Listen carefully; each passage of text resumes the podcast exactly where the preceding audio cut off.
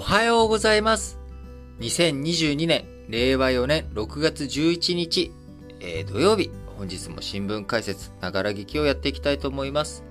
えー、まず最初の話題、丸1として、えー、ちょっとさっき前ですけれどね、9日、えアメリカなんでね、ちょっと時差の関係で、え9日のアメリカ株式市場の動き、こちらについてね、ちょっとお伝えしていきたいと思いますが、えニューヨークのダウ工業株30種平均、まあ、えー、日本で言ったらですね、まあ、日経平均とか、あそれに、まあ、近い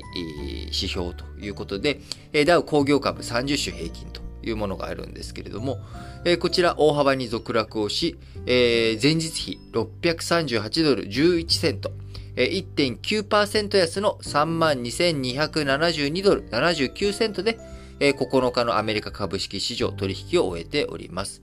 えこちら背景としてはですね、あの、昨日この新聞解説、ながら聞きでご紹介しました、欧州中央銀行、え ECB が9日に7月に量的緩和終了するよと、えー、そして7月中に利上げもするよと、さらに場合によってはその後利上げをしていくのも0.25%ずつとかじゃなくて0.50%一気に上げていったりとかあ、そういったこともね、インフレの動向次第では考えていくよということで、え、金融引き締め、え、こちらをね、しっかりとやっていくということ。え、そして、欧州の景気、え、これがまあインフレとか利上げに伴って減速感、ちょっと、欧州の景気厳しくなるんじゃないのかなっていうようなね、えー、こういった、えー、観測、え、そこから世界景気、世界全体の景気も下がっていくんじゃないかと。いうところから、あニューヨーク株、ちょっとね、株今手仕舞いをして、えー、他のね、安全資産に振り返った方がいいんじゃないかというような動き。あるいは、新たに株を買うっていうのはちょっと今差し控えようかなということで、えー、9日のアメリカ株式市場、ダウ工業株30種平均が、えー、前日比638ドル安ということになりました。えー、とね、まあ、こんな感じで、えー、こう、ニューヨークの株価下がったということが9日ですけれども、えー、今ね、10日どうなってるのかっていうところはちょっと今、あ僕抑えて、えー、いなくて、恐縮なんですけれども、見ておけばよかったですね。あのそちらちょっと見れてないんですが、アメリカの、えー、消費者物価指数、こちらがね、10日昨日発表されたということで、えー、こちら前年同月比の伸び率が8.6%となり、えー、3月の8.5%をさらに上回り、40年5ヶ月ぶりの水準となりました。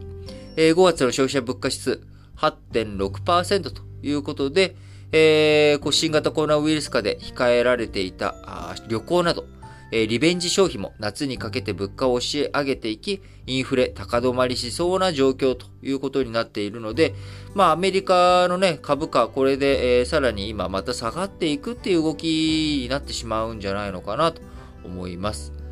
えー、こういったね、えー、状況の中、金利上げていかなきゃいけないというふうに動いているわけですけれども、まあ、欧州とかアメリカとかあなんですけど、えー、ロシアですね、えー、ロシア、あこちらは金利を9.5%に利下げをしました、昨日。えー、ロシア中央銀行、昨日10日に開いた金融政策決定会合で、政策金利を年11%から9.5%へ引き下げることを決め、4会合を続けての利下げということになり、2月24日のウクライナ侵攻、これに伴って、ロシア経済制裁とかね、受けたことから、あのこのまんまだとロシアのルーブルの価値が大きく下がってしまうと。それを防いでいくためにも、金利をしっかり上げて様子を見ようということで、当初20%とかにしたのかな？あのー、結構ね、ガクンと一気に9.5%から金利上げたんですよね。えー、で、その会もあってルーブル通貨防衛に、まあ、事実上成功。で、経済制裁も、まあ、あのー、最初、これで、えー、いっぱい、こう、影響、ダメージを食らうかなと思いきや、まあ、欧米先進諸国、えー、先進7カ国、欧米と、えー、日本、えー、シンガポール、韓国とかね、まあ、そういった本当に欧米先進諸国ぐらいが、経済制裁で、それ以外の中東、アジア、アフリカ、中南米といった国々にはなかなか広がらなかったということ。そして原油価格なんかもね、原油なんかも、インドとか中国がロシア産原油を買ってくれるということで、あんまり経済制裁の身が伴っていないというのが現状なわけですよね。えー、まそれを受けて、ロシア、結局じゃあ、あんまり経済制裁の影響もないから、えー、ね、まあそこを今まで高くしていたけれども、結局、ウクライナ侵攻前の金利に戻しちゃえばいいやということで、えー、ロシア中央銀行9.5%にまで利下げ、えー、に、ね、なってきたということ。まあ、それでもね、9.5%っていう利率高いわけですけれども、まあ、あのー、ロシア中央銀行、昨日10日の声明、ステートメントの中で、欧米による経済制裁で輸入が減少しており、外部環境は依然として厳しく、経済活動が大きく制約されていると指摘をしておりますが、まあ、それでもね、9.5%に下げていったということ。えー、一層のね、金融緩和によって景気を刺激していく必要性もあるということから、えー、利下げということになりました。えー、ウクライナ侵攻開始前の政策金利、えー、9.5%で侵攻後に進んだルーブル安とインフレを抑制するため、ロシア中央銀行2月末に政策金利を20%まで引き上げたということでね、さっきね、20%ぐらいでしたっけねって言いましたけど、合ってましたね。よかったよかった。えー、他にもね、外貨の引き出し制限とか、輸出企業への外貨収入のルーブル両替の義務付けなど、えー、通貨防衛策の導入によってルーブルの価値なんとかね、維持しているというようなことになっておりますが、まあ、なかなかやっぱ景気経済に対するね、先行きの不透明感、えー、こちらやっぱりインフレをどういうふうに対峙していくことができるのか。で、インフレの要因となっているものは、まずは旺盛な需要。やっぱりリベンジ消費というところ。このね、新型コロナからのリベンジ消費。これがどこまで、こう、ブワーッと続いていくか。これはね、インフレを巻き起こす一方、企業業績にとってもね、旺盛な需要に支えられて企業業績が良くなるという側面もあります。えー、ありますので、まあ、あの、需要をね、えー、減らせばいいというわけでは決してない。で、えー、もう一個ね、インフレにおいて、えー、大きな要因になっているのが供給不足ですね。物が足りない。えー、物が供給されていないのに値段が上がっちゃう。えー、例えばね、プレイステーション5。これなんかね、あんまり日本国内での供給が十分に行き届いていないため、えー、こう、転売屋による買い占めが行われてしまえる。えその結果あ、物理的にね、金額が上がってしまっているということにもなっておりますが、えー、他にね、あの、原材料とか、あその、ロシアの原油、経済制裁とか、あ中国のね、ロックダウンが続いていたことに伴って、供給不安、サプライチェーンの混乱、このあたりもしっかりと解消させていかなければ、なかなかインフレ、金融政策だけでね、あの、退治ができるっていうわけじゃなく、えっ、と、金融が問題でインフレが起きているっていうよりかは、あの、助長させてしまうね、側面はあるかもしれない。要は、お金がね、高、あの、物の値段が上がってもお金がジャブジャブ入ってくるから、あこれもどんどん使ったらいいやっていう風に、インフレの歯止めが効かないという理由。えー、これにね、金融政策が、あゼロ金利政策してると、おこのままだと金利が上がり続け、あ、ごめんなさい、金利じゃなくて、えー、物の値段がね、上がり続けてしまうと。いう、こう、助長するっていう側面はあるかもしれませんが、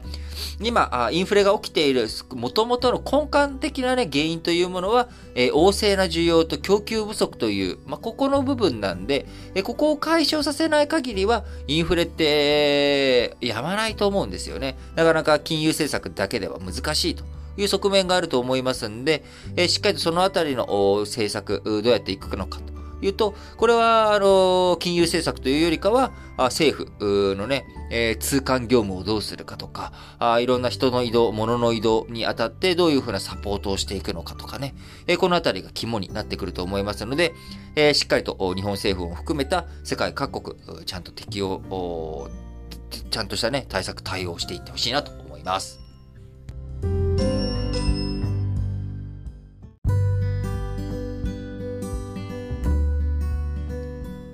はい。続いて、丸2の話題としまして、えー、昨日日銀が発表しました5月の企業物価指数速報値。えー、2020年の平均を100とした場合の、えー、企業物価指数が、112.8と前年同月比で9.1%上昇したということで、えー、これでね、前年の水準を上回っていくのは15ヶ月連続ということで、えー、ロシアによるウクライナ侵攻などの影響で、好評515品目のうち8割が値上がりということで、えー、5月もね、えー、引き続き、指数の水準としては4月と並んで1960年の統計開始以降で最高ということで、この62年間でね、えー、最高水準に今あるということです。えー、背景にはね、エネルギー価格の上昇、これに円安も重なったことから、あ企業物価の上昇、拍車をかけているということで、えー、企業物価だけじゃなくてね、えー、消費者に近い商品にも値上げ、発給、そして、え、実際に消費者のね、えいろんなものの値段も上がってきているということになってしまっています。え、先ほどね、え、アメリカの消費者物価指数、こちらについてもお伝えしましたけれども、やっぱり世界各国いろんなところでね、物価が上がってきているということ、如実に、さらにね、一段階深まってきているのかなというところですね。え今足元のね、日本の為替、え相場、あこちらも1ドル134円ということで、えちょっと前までね、115円とか、え今年の年初とかそれぐらいじゃなかったかなと。いうふうに見ると、まあ、そこからまあ20円近くね、えー、円安になってしまっているということで、えー、これからますます電気料金とか、日本がね、輸入に頼っている。え輸入に頼っているものは、円の価値が下落するとですね、えー、価格が厳しくなるわけですよね。要は、えー、これまで1ドルだったっていう、例えばアメリカのチョコがあったとします。そうするとその1ドルっていうのは、115円時代だったら、115円で買えたわけですよ。円が高かった時はね。115円で買えたものが、これが何も我々してないけど、為替の相場が円安安に触れることによって、今まで1ドル115円で、115円で買えていたチョコが、チヨコレートがですね、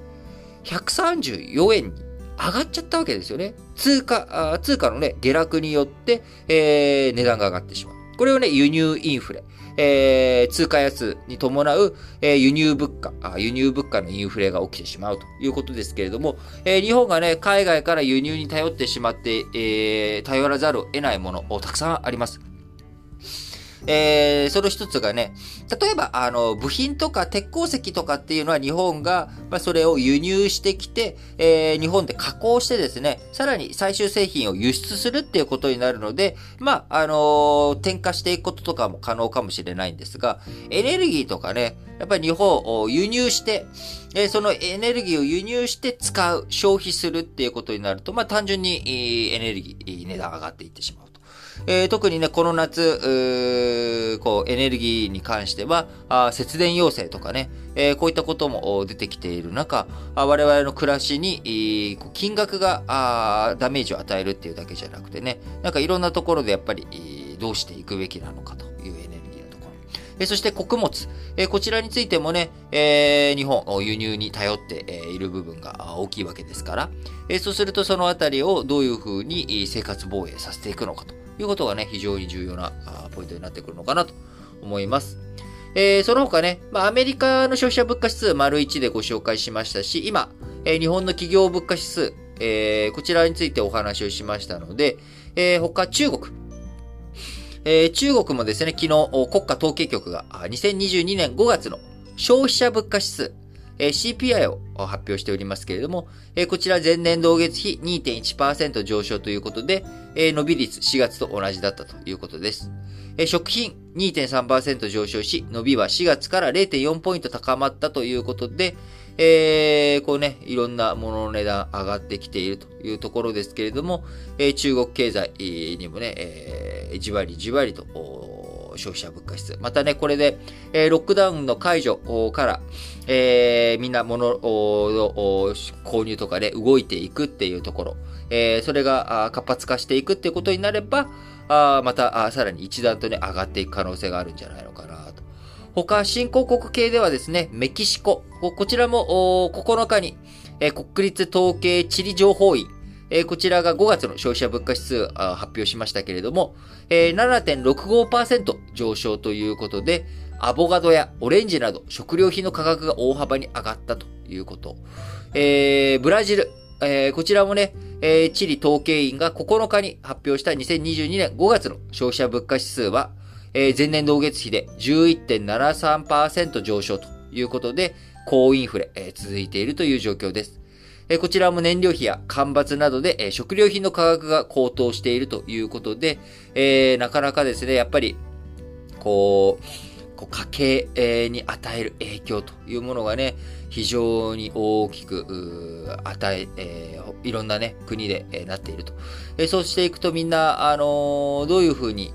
こう、対策、対応していくのか。やっぱりもうこれだけどの国もね、上がっていくってなっていくと、金利を上げていかざるを得ないということになるのかなと思いますが、まあ、まだちょっとね、日本金利を上げられる状況になっていないということですが、えー、通貨安、こちらの方のね、対策対応、そしてインフレに対する備え、しっかりとね、各国の動向も見据えていきながら、日本、日銀総裁、黒田さんを含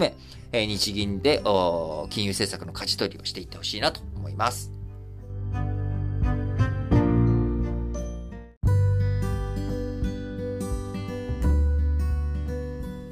はい。それでは、丸3の話題としまして、えー、昨日からね、始まっているシャングリラ介護。こちらについてね、ちょっとお話をしていきたいと思いますが、えー、まず、このシャングリラ介護というのは一体何かというとですね、インド太平洋地域の安全保障問題や防衛協力について議論する国際会議ということで、えー、イギリスのシンクタンク、国際戦略研究所 IISS というところが、シンガポールで主催している会合となっております。アジアやアメリカ、ヨーロッパなどの国防大臣、国会議員、防衛当局の関係者らが参加して、各国の軍幹部や学者らも集う、会合となっております。開催場所、シャングリラホテル、シンガポールのね、こちらで開催されることから、アジア安全保障会議というのが正式名称ですけれども、シャングリラ会合と呼ばれています。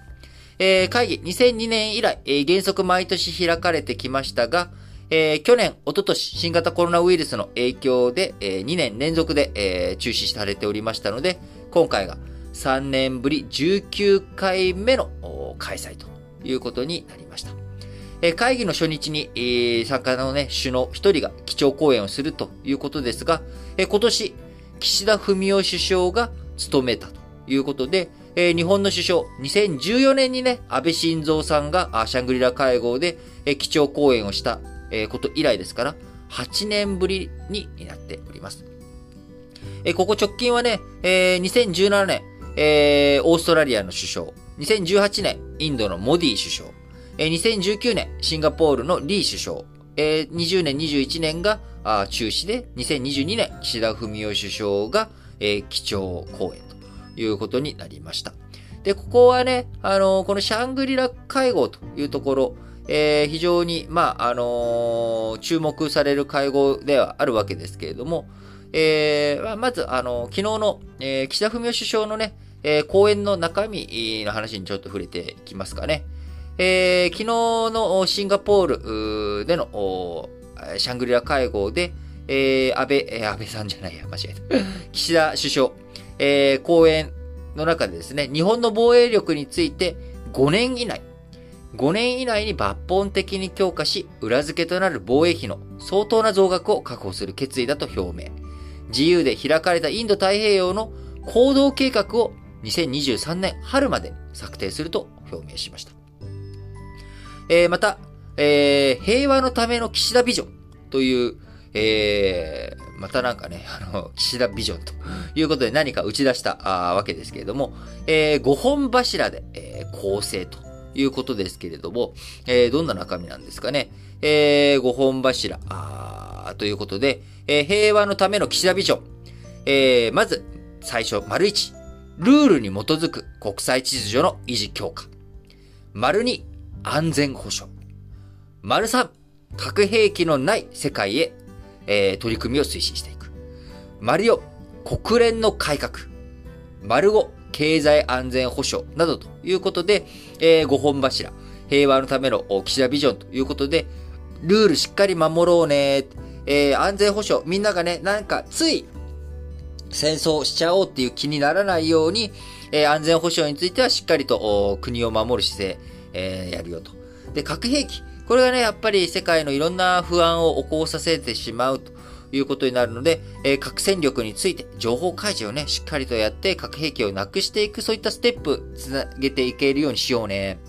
えー、国連改革。安保理機能不全だよね。とえー、その中で、えー、まあ、日本ね、えー、来年、2023年からまた再び2年間、え、非常任理事国12回目、えー、加盟国でね、最多の非常任理事国12回目を迎えると、えー、ことになっておりますけれども、え、そもそも国連の安全保障理事会、えー、中身改革していく必要があるよね、っていうこと。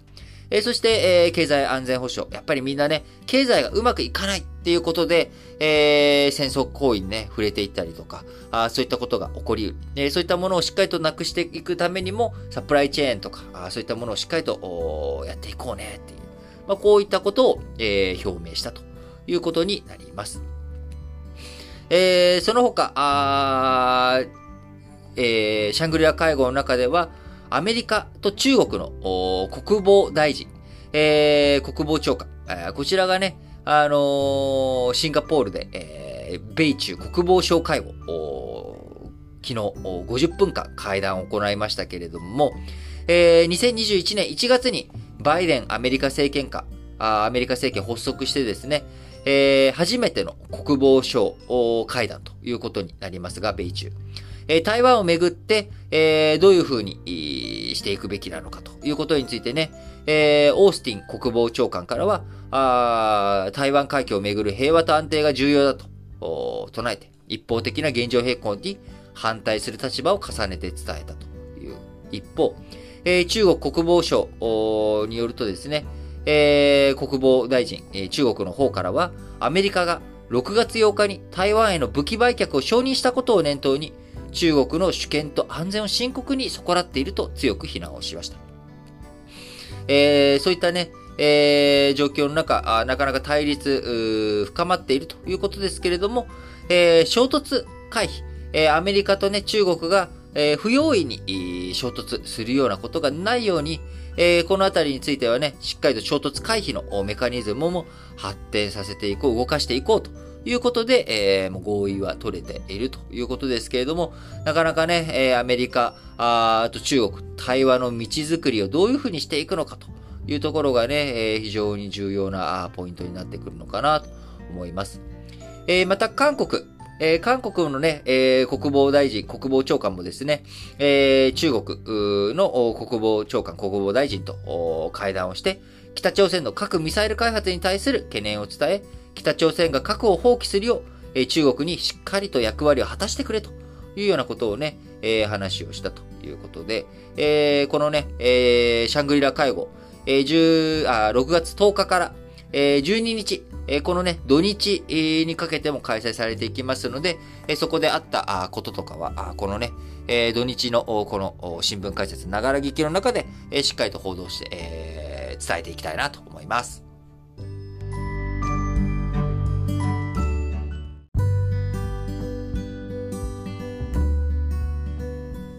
はい。それでは、丸4の話題としまして、えー、今ですね、あの、刑法。刑法の改正の動き、これがあるわけなんですが、えー、昨日、えー、10日にですね、参議院法務委員会で、えー、改正刑法の改正案、えー、こちら賛成多数で可決されたということで、えー、来週の本会議、えー、こちらで可決成立する見通しとなっております。えー、今回の改正刑法、注目点はですね、えー、明治以来、えー、1907年、えー、刑法制定以降、初めてですね、刑罰、こちらの種類が変更されるということです。えー、現行法、刑罰、死刑、懲役、禁錮、罰金などがありますけれども、えー、懲役は木工とか要塞などの刑務作業、こちらがね、えー、義務とされていますが、えー、こちら、あ刑法ではですね、えー、死刑、懲役、禁錮、罰金、交留、過料、えー、これがね、定まっておりますけれども、えー、今後、こちら、懲役と禁錮、え、これを廃止して、まとめて、拘禁刑、拘束する、え、禁錮の禁、え、禁じる。公金刑に一本化する改正案となっております。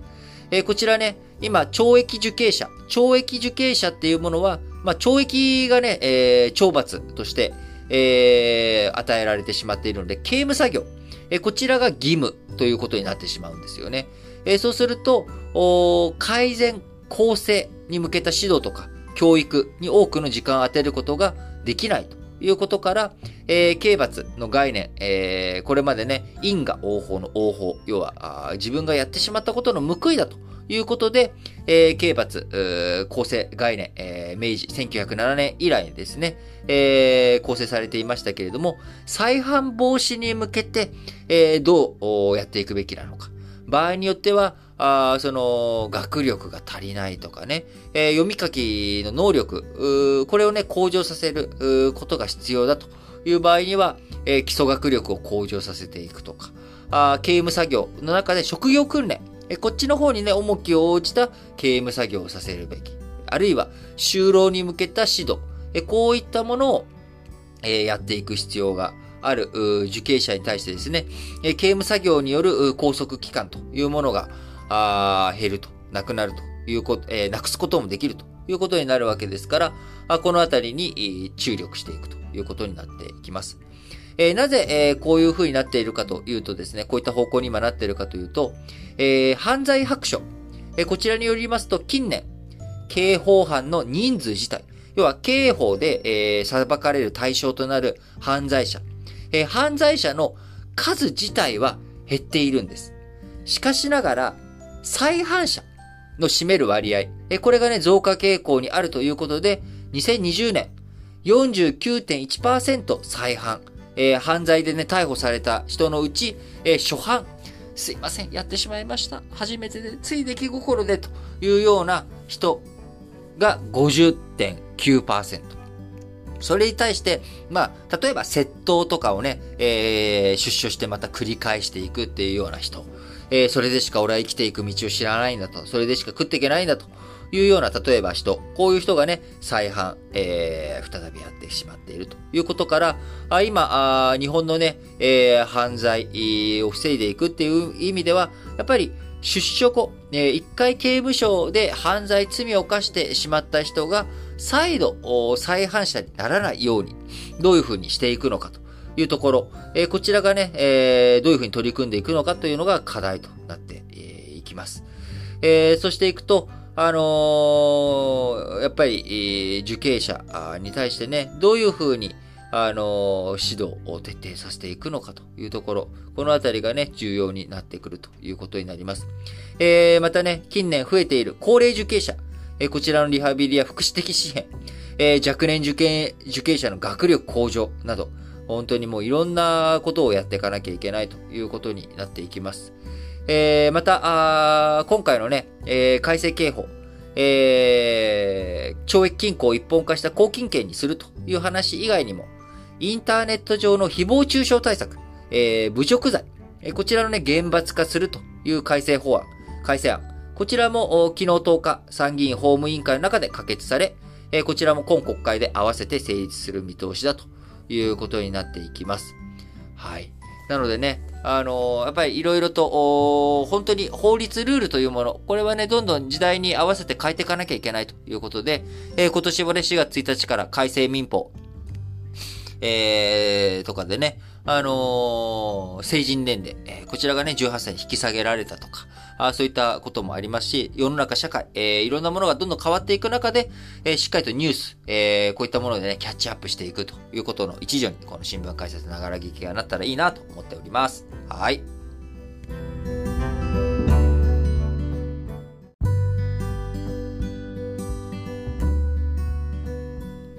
はい。それでは本日も最後、主要語詞の社説を紹介して締めくくっていきたいと思います。えー、まず朝日新聞です。太陽光義務化とは手本になる制度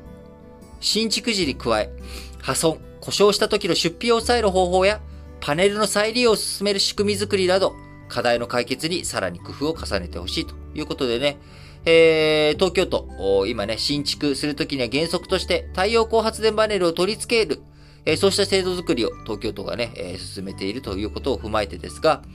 えー、東京都かつて、えー、石原都知事の時代ですね、えー、ディーゼル車の排ガス規制、えー、こちらにね、宣弁をつけたということで、国が取り組めないことに、まず自治体が着手し、できることを示す影響。これはね、大きいということになっていきますので、えー、東京都全国を引っ張る役割を果たすよう期待したいと、えー、朝日新聞です。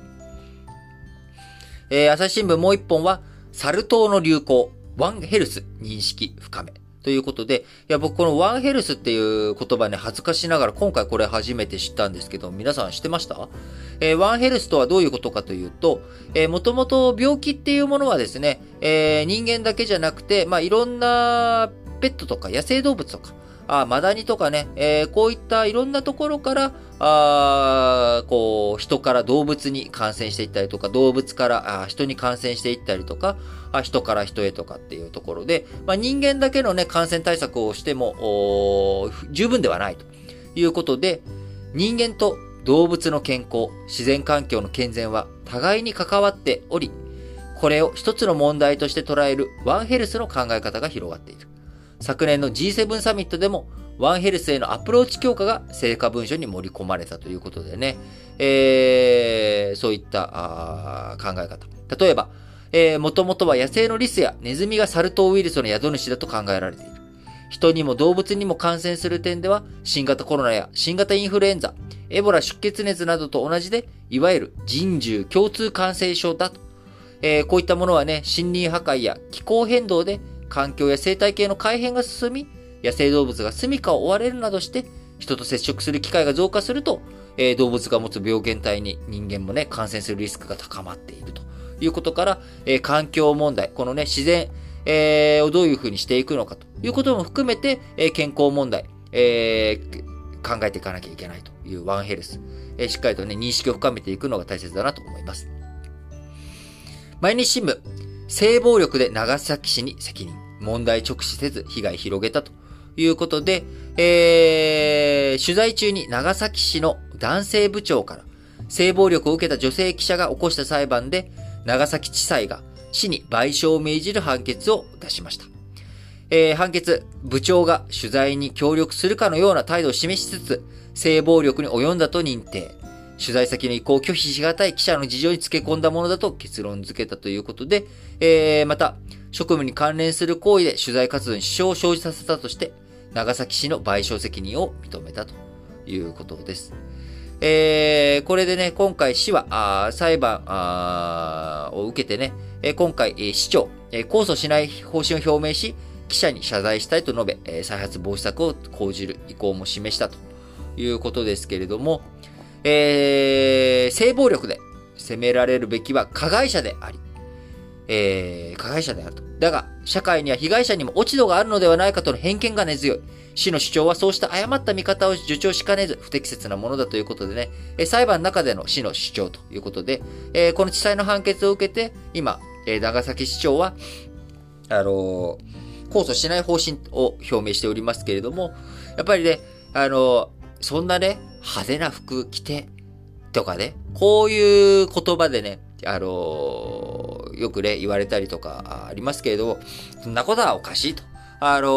ー、そんなんね、あのー、そこにね、え現金置いといたあなたも悪いでしょということとかね、鍵閉めなかったのもいけないでしょというところ、えそんなこと関係ないと。そこでも、盗む奴が悪いって当たり前のことじゃないですか。えなんでね、えそこに落ち度もあると。しかも、えー、その女性、えー、がね、性被害にあって、まあ女性に限らずでいいですよ、別に。男性だって性被害を受けることはありますけれども、えー、そういった被害者に対して、えー、心ない言葉をね、投げかける、偏見、えー、こういったことを少しでもね、なくなっていく社会になっていってほしいなと思います。毎日新聞もう一本は、文通費公開見送りへ、やる気のなさが明らかだ。民主政治を機能させるには議員活動を公費で支える必要がある。だが、適正に使われているかどうかを国民がチェックできることが大前提であるということでね。いや、僕は本当その通りだと思います。必要なね、お金だったら、必要だと言ってくれというよりもそれだけですよね。あのー、僕は、あの、文通費別にいくらでもいいと思って、いくらでもいいって言ったらちょっと言い過ぎですけれども、必要だったら別に100万円とかね、それぐらい、あのー、私でいいと思うわけです。ただ、えー、中身がどうなっているのかっていうことね、これはしっかりと説明責任あるんじゃないのということだと思います。はい。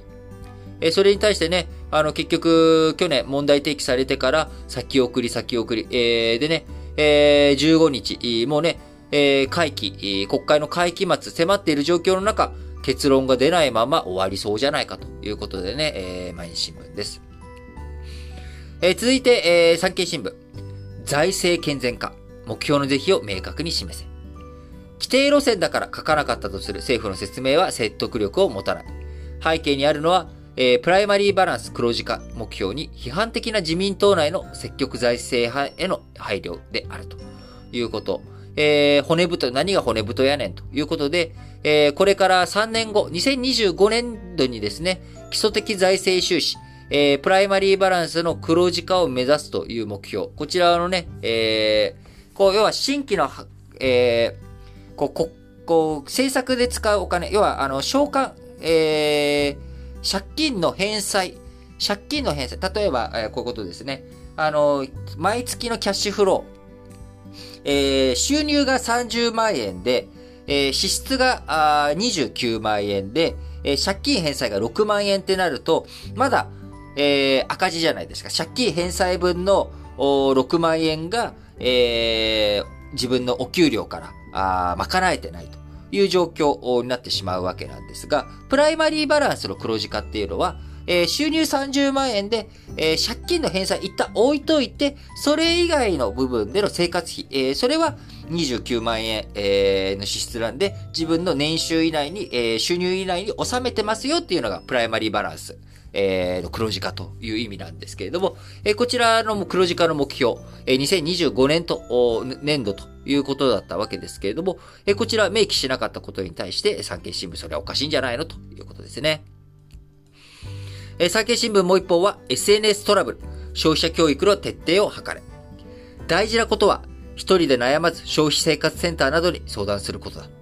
相談相手に恵まれない人もいる。学生なら在籍する学校やアルバイト先で、社会人なら仕事先の同僚や上司に相談しやすい環境も整えたい。えー、読売新聞、日韓世論調査、危機意識の共有を活かしたい。慎重な見方の背景には、韓国の歴代政権が日韓間の歴史問題を何度も蒸し返し、日本側に不信感が定着していることがあるということでね、えー、なんとかね、前向きに対処対応していくっていうのが、この中国、ロシア、北朝鮮に囲まれている北東アジアの安全保障考えていく上でね、日韓の協力、欠かせないわけですけれども、やっぱりその根底にあるね、えこれまでの関係性、日韓間での問題、えこれの解決、なかなか一筋縄ではいかないと思いますけれども、しっかりと取り組んでいってほしいなと思います。読売新聞、非常任理事国に国際秩序の再構築へ重い役割。第二次世界大戦戦勝国で拒否権を持つ5常任理事国の権限は強力だが、10の非常任理事国も決議案の作成に携わることができるなど発言権は大きいということでね、えー、こちら日本が選出されたあ非常任理事国ということの話題についてですけれども、えー、新聞解説ながら聞きの方ではね、昨日取り扱っておりますので、もし聞いてない方いたらですね、そちらの方を聞いて、えー、いただければいいのかなと思います。えー、日経新聞、不正許さない給付の仕組みを、不正が横行した事実を国も重く受け止めねばならない。迅速な手続きは必要だとしても、マイナンバーをうまく活用する仕組みができていれば、これほど深刻な被害にはならなかったのではないかということでね、えー、日本のデジタル化とかね、いろんなあ問題、えー、これがね、えー、出てきてしまったのは不正受給の問題。とも繋がっていると思うので、えしっかりと対策対応をね、進めていって、えこの不正受給の問題だけじゃなく、日本、新型コロナの問題を受けてね、えいろんなところでデジタル化の遅れ、アナログ社会ジャパンというところがね、見えてきた部分もありますので、えデジタル庁含めてしっかりと対策対応を進めていってほしいなと、強く強く思いますね。はい。えー、最後です。日経新聞。名ばかりのインバウンド開国では困る。外国人はワクチンの接種証明や訪日直前のコロナの陰性証明を取得しており、コロナ対策上はむしろ安全な存在である。外国人は怖いという無意識の偏見が規制に投影しているのであれば重大な問題だということでね、えー、日本、えー、G7 のサミットの中で、えー、日本あ、ごめんなさい、G7 のサミットじゃないや。えー、と、5月初めのロンドン公演、えー、こちらでね、6月には岸田文雄首相、他の主要7カ国 G7 並みに水際措置を緩和すると宣言しましたが、まだ実行されているとは言い難いという状況でね、えしっかりと対策対応を進めていってほしいなと思います。はい。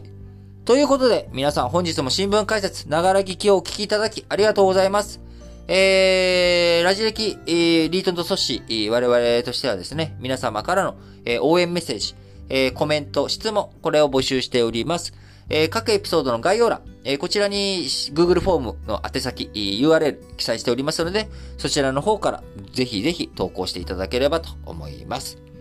はい。えー、今週もね、あっという間に1週間過ぎて土日となりましたけれども、皆様土日のご予定はあありますか？えー、あるいはね、土日お仕事だという方もいらっしゃると思いますけれども、まあ、あのー、一日一日ね、えー、元気よく過ごしていきましょう。はい。それでは、皆さん、今日も元気に、いってらっしゃい